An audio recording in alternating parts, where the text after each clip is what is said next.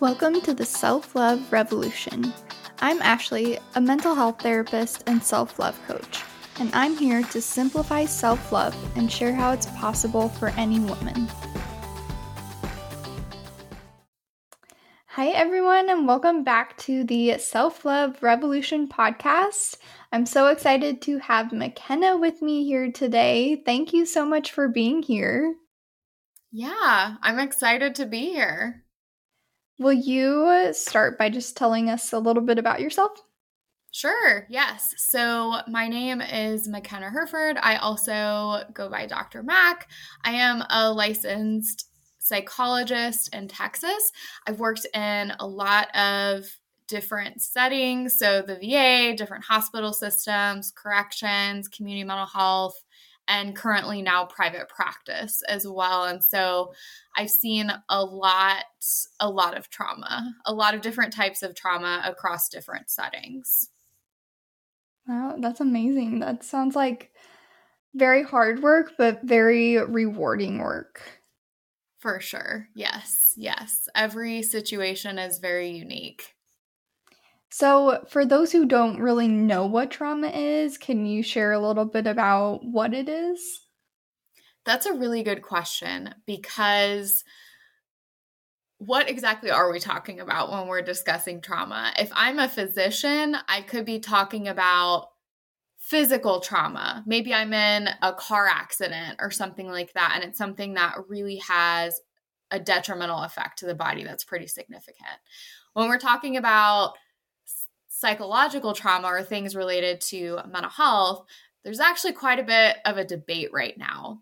So, for anyone that goes to therapy, especially a place that has to bill through insurance, we have to use certain diagnostic criteria. And so, probably the most common one that people think of is post traumatic stress disorder or PTSD. There are other disorders, but that's probably the one that people are most commonly used to. And that one has actually very specific requirements in order to get diagnosed with that. And I think a lot of people don't realize that. So if we go purely based on that, you have to have experienced certain qualifying events. So it's anything that is a severe physical sexual assault, your life is legit, legitimately in danger. It could be natural disaster, combat, anything with significant violence or serious threat of death, or you witness that happening to someone that you care about, someone that you know, like a parent, a romantic partner, something like that. Now, that has come under critique because a lot of people understandably say that that doesn't encompass everyone's experiences. And so when we think about the lasting effects of trauma, so trauma symptoms basically, what that means is a collection of different things. So usually a hallmark sign is actually avoidance. And so that could be avoiding emotions, it could be avoiding anything that kind of triggers us or reminds us of whatever the event is or collection of events re experiencing. And so at the extreme end, that can be flashbacks where we literally feel like we're back wherever that event occurred. It also means that it disrupts our sense of safety. So we have a strong physiological response. We may be jumpy or feeling on edge. We may overreact. If someone taps me on the shoulder, for example, I may freak out on that person. Also, really changing our entire worldview. So, the way mm-hmm. that we view safety, the way we view intimacy, self esteem, the way that we interact with other people. And so, there are specific criteria to meet PTSD. And so, they're kind of arbitrary to some extent. You have to have a certain number of criteria to be diagnosed. But what about all the people that don't meet, you know, we have two symptoms and not three that are required? Mm-hmm. Or what if we've experienced not something that's been truly life threatening and it's still affected our everyday lives? So, a lot of people have coined the term attachment trauma for growing up in childhood and having difficult relationships and not getting those needs met. And it may not have been horrible physical child abuse, but it led to this kind of experience. And so, if we kind of sum it up, sort of the agreement is that it's an event or series of events that you've experienced as physically, emotionally harmful, or life threatening potentially, and have long lasting negative effects on the way that you function in your everyday life, your well being, and your relationship with others. And so there's a lot of room for us to grow and a lot of disagreement on that. Yeah, as always. But yeah. um obviously it has a huge impact on one mental health and two self-love. Obviously we talk about self-love a, a lot around here, but um as a therapist, I also talk a lot about mental health. It's so important. Um so what are some ways that trauma affects mental health? Yeah, so this is a big one. If we look at this from a biological perspective, the idea, at least based on what we know right now, is that whenever we experience some kind of traumatic event or set of traumatic events. And it does have a long lasting impact on us. Not everyone experiences that. But for those of us that it does, it bypasses that part of our brain that kind of makes logical sense of things and goes into this much older part of our brain, which is the fear center part of our brain. And so there's a lot of fear. There could be anger. I'm losing my temper with people, patience, and avoidance, like I mentioned. And so when people think of trauma, they tend to think of, you know, probably overreacting to things or flashbacks. Those are kind of the stereotypes, but avoidance is a big hallmark. And so this could mean, this could start maybe with me avoiding things that directly remind me of what happens. Mm-hmm. The longer that goes, the smaller my bubble of safety probably gets. And so that could lead to maybe me not leaving my house as much I don't interact with my friends, even if that didn't necessarily have anything directly related to do with what happened to me. My sense of safety is disrupted across the board. I no longer view the world as safe, or maybe I don't view people as safe, depending on the context of what happened. I tend to not have the ability to trust as easily. And so that may involve me not trusting other people also could mean that I don't trust myself and my own judgment and difficulty with intimacy. And so it has it, it has an effect on us and of course that ranges from person to person.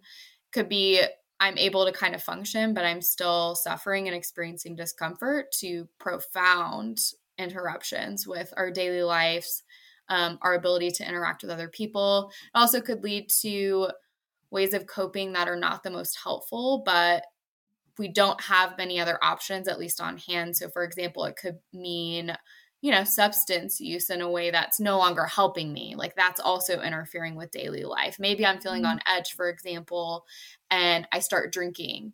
It's a depressant. So maybe it'll take the edge off, things like that. So there are a lot of direct and indirect ways that it can affect our mental health.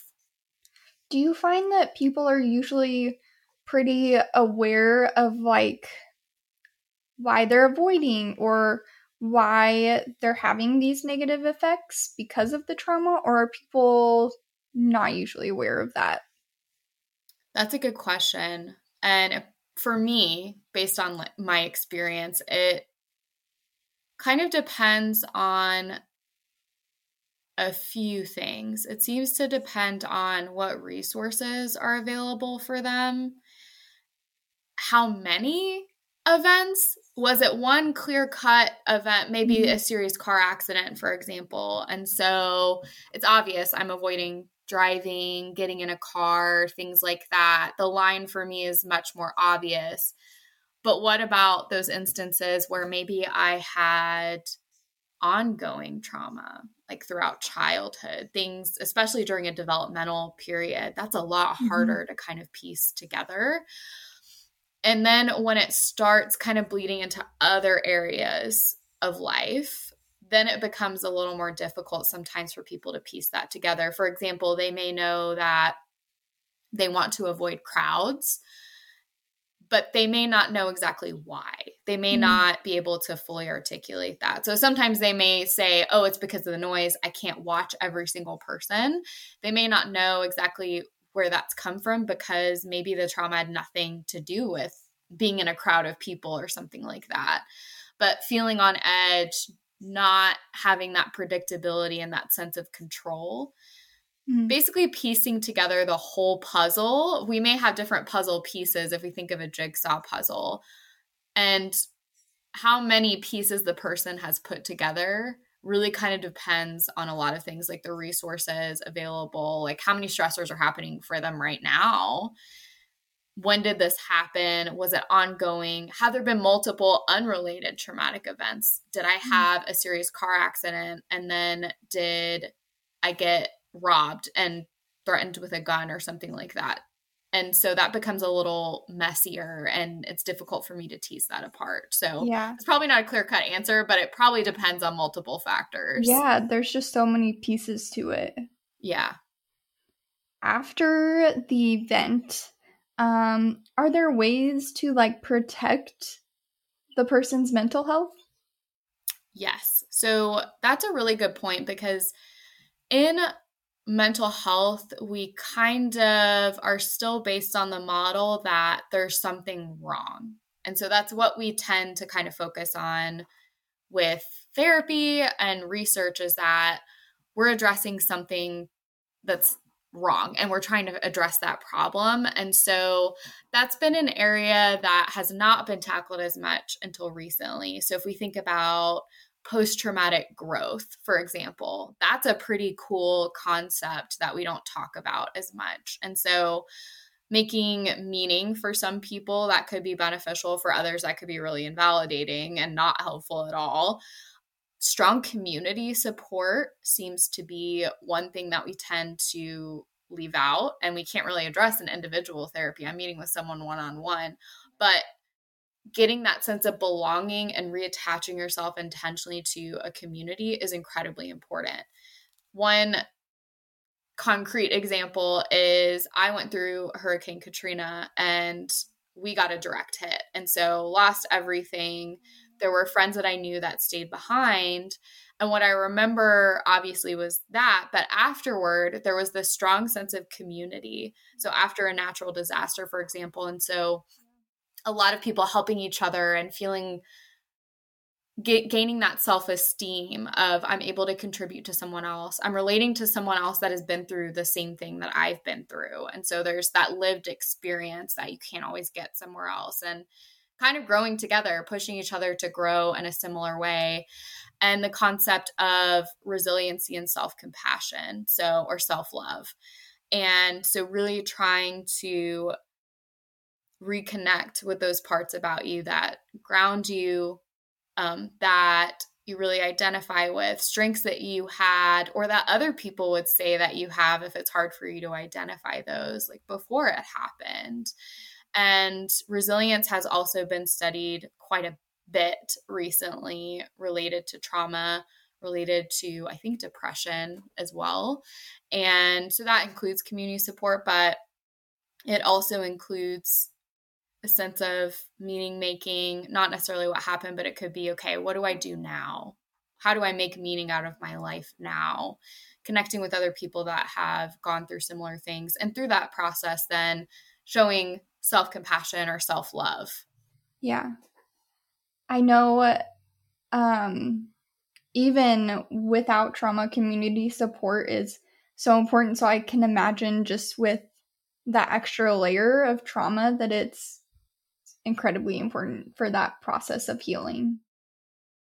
Yeah, absolutely. It's it's so important and again it's it's a really underrated way to kind of help cope um, and we really don't talk about it enough and so i'm glad that it's getting more support now i know with racial trauma particularly because that's one that's been a solid case against PTSD because maybe people haven't experienced legitimate life threatening events, but it's been an accumulation of things that lead to similar symptoms. And so, in that case, a lot of community support can be beneficial. So, yeah, yeah, especially with any type of trauma, you're losing that sense of trust in other people, that sense of stability, that sense of security and safety. And so, reconnecting with others can be a really powerful way to combat that. Yeah, and feel safe. Yeah. yeah.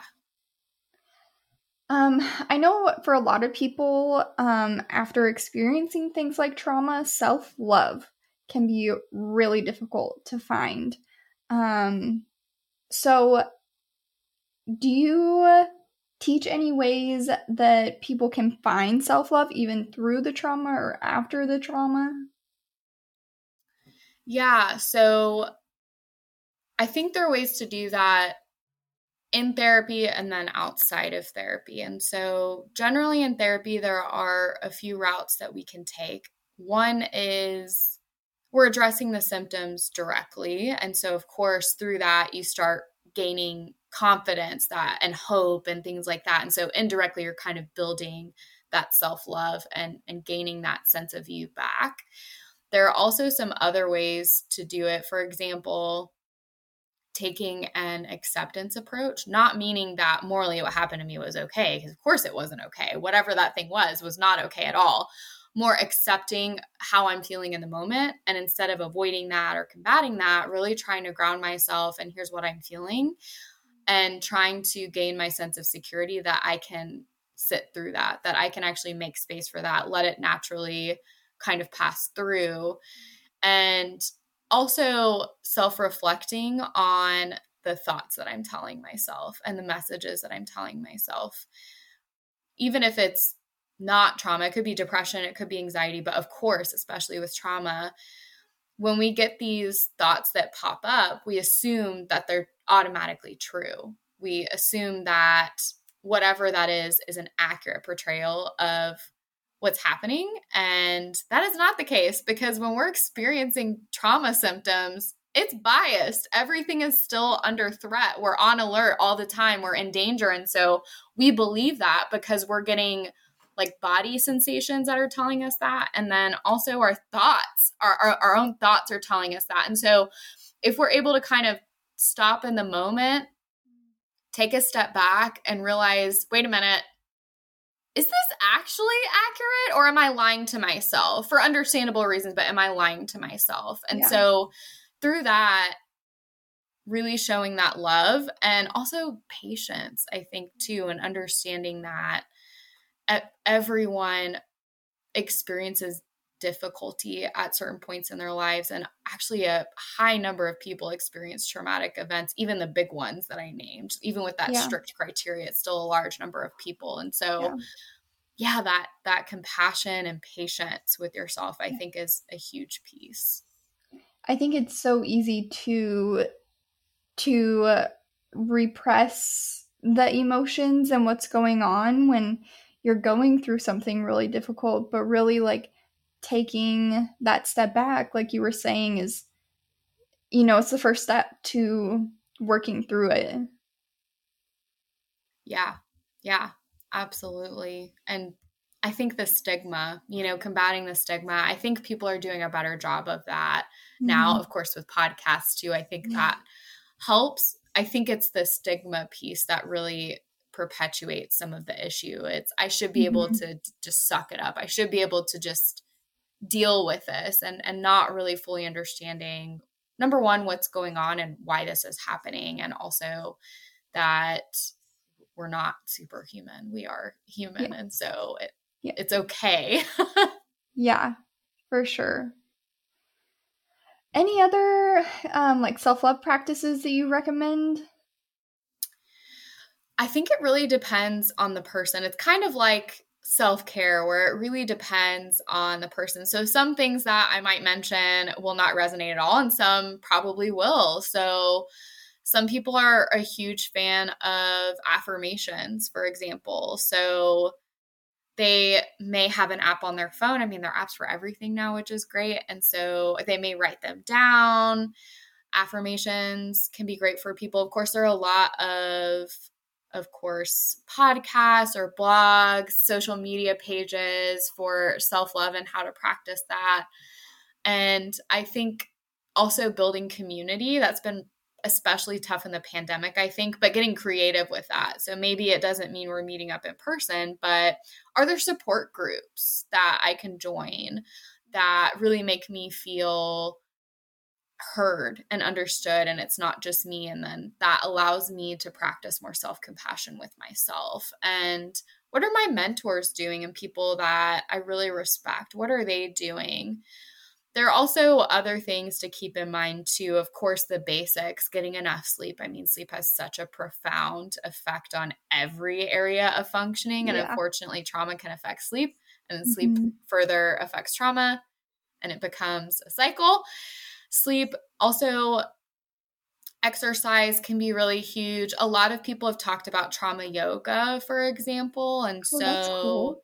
yeah so you would from my understanding i'm not an expert in this but you would go to a yoga class and they do not touch you to correct you you're still getting reconnected with your body because of course regardless of the type of trauma that happens but especially if it happen to your body as well, we feel out of control of our body. We may disconnect in some way. And so reconnecting with our body. And so a lot of people talk about yoga, trauma yoga, gaining that that confidence and that appreciation for yourself and your body and what it can do.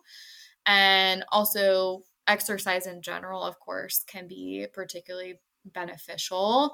There are, of course, you know, some books that I think mm-hmm. can be really helpful that a lot of therapists really tout. So, of course, The Body Keeps the Score is like the big one. And so, talking about these missed pieces about yeah. the mind and body are connected. And so, your body is affected. What happened yeah. to you is another big one that people kind of talk about.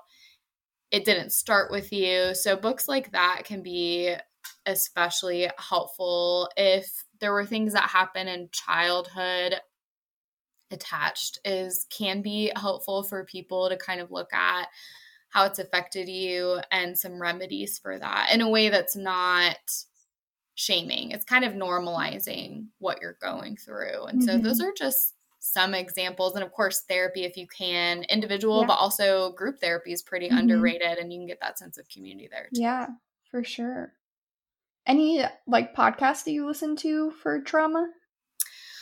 I haven't listened to any specifically, uh, except for therapy chat. So that one, it doesn't only talk about trauma, but it is trauma focused. So the therapist that runs that one does tend to have a lens. And the trauma therapist, I believe, also is a podcast that's supposed to be pretty good. I've heard pretty good reviews on those.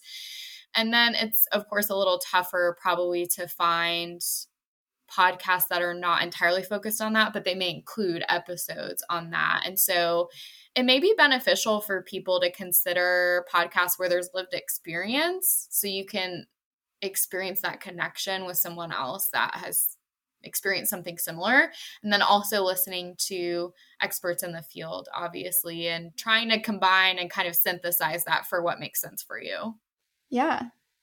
Awesome. Thank you so much for those resources. That is uh, so helpful.